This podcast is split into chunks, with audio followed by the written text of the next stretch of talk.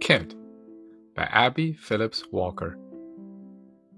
Kid was one of those little boys who seemed to have grown up on the street of the big city where he lived. He never remembered a mother or a father, and no one ever took care of him. His first remembrance was of an old woman who gave him a crust of bread, and he slept in the corner of her room. One day, they carried her away, and since then, Kid had slept in a doorway or an alley. By selling papers, he managed to get enough to eat, and if he did not have the money, he stole to satisfy his hunger. He was often cold and hungry, but he saw many other children that were in the same condition, and he did not suppose that anyone ever had enough to eat or a warm place to sleep every night. Kid went into the Salvation Army meetings, when they held him in his neighborhood, because it was a place where the wind did not blow, and while there, he heard them sing and talk about someone who loved everybody and would help you if only you would ask him. Kid was never able to find out just where this person lived, and therefore, he could not ask for help.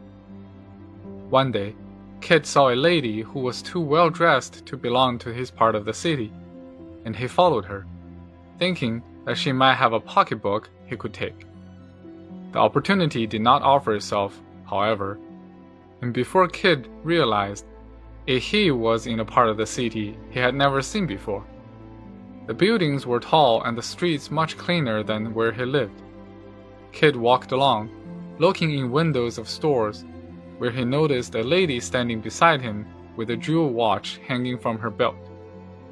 He had never seen anything so beautiful or so easy to take, so he waited for a few more people to gather around the window, and then he carefully reached for the watch, and with one pull, off came the trinket, and away ran Kid like a deer, with the watch clasped firmly in his begrimed little hand. On and on he ran, not knowing where he was going, nor caring, for that matter, and it seemed to Kid that the whole world was crying, "Stop, thief!" and was chasing him. After a while, the noise grew fainter and fainter, and he stopped and looked back. There was not a person in sight. Kid looked around him. All the houses were large with clean stone steps in front of them. Kid sat down on the bottom steps of one of those houses and looked at his treasure. He held it to his ear and heard its soft tick. Then he looked at the sparkling stones on the case. He opened it and watched the little hands move. Then he opened the back part, and there was the picture of a baby, a little boy, Kid thought. Around its chubby faces were curls, and its eyes were large and earnest-looking. Kid sat gazing at it for some minutes, wondering who it was. When he looked up, he saw a large building across the street with a steeple on it, and on the top of that, a cross. The door of the building was open, and after a while, Kid walked across the street and up the long, wide steps. He went in and looked cautiously about. It was still and no one was to be seen. There were two doors, and Kid went to one of them and pushed it open. He thought for a minute he was dreaming, for he did not suppose that anything so grand could be real. There were rows and rows of seats, and at the very end of the big room, Kid saw a light. He walked down one of the aisles to where the little flames were burning, and stood in front of the altar.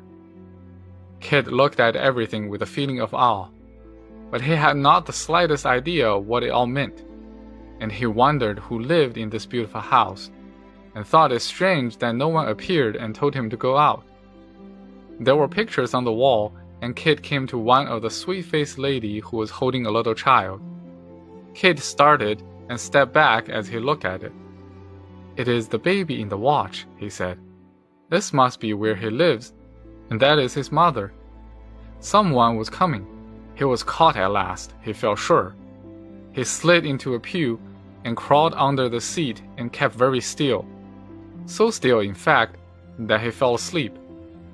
When he awoke, a light was burning in the church, and its ray fell across the picture of the mother and the child in such a way that the eyes of the mother seems to be looking straight at Kid under the seat. For the first time in his life, he felt like crying. I wish I had a mother, he thought, and I should like to have her hold me in her arms just as that little boy's mother is holding him. I would tell her about this watch, and perhaps she would tell me how to get it back to the lady. Kid crept from under the seat and stood up, and coming towards him down the aisle was a man. Kid thought he wore a queer-looking costume, and he dodged back of the seat. But the man had seen him, and there was no use in trying to run away. Besides that, Kid was not at all sure that he wished to get away.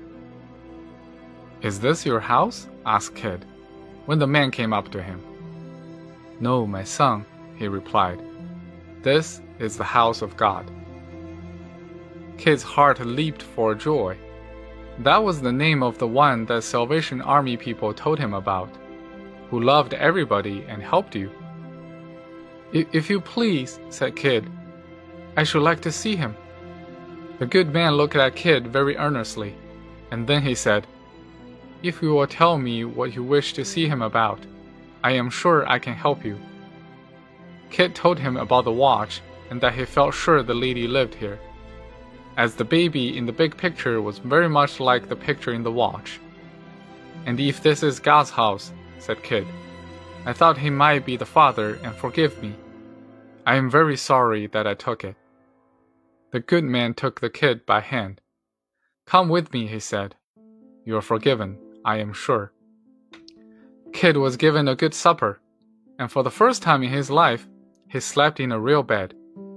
The next day, the good man found the owner of the watch, and when she heard Kid's story, she forgave him.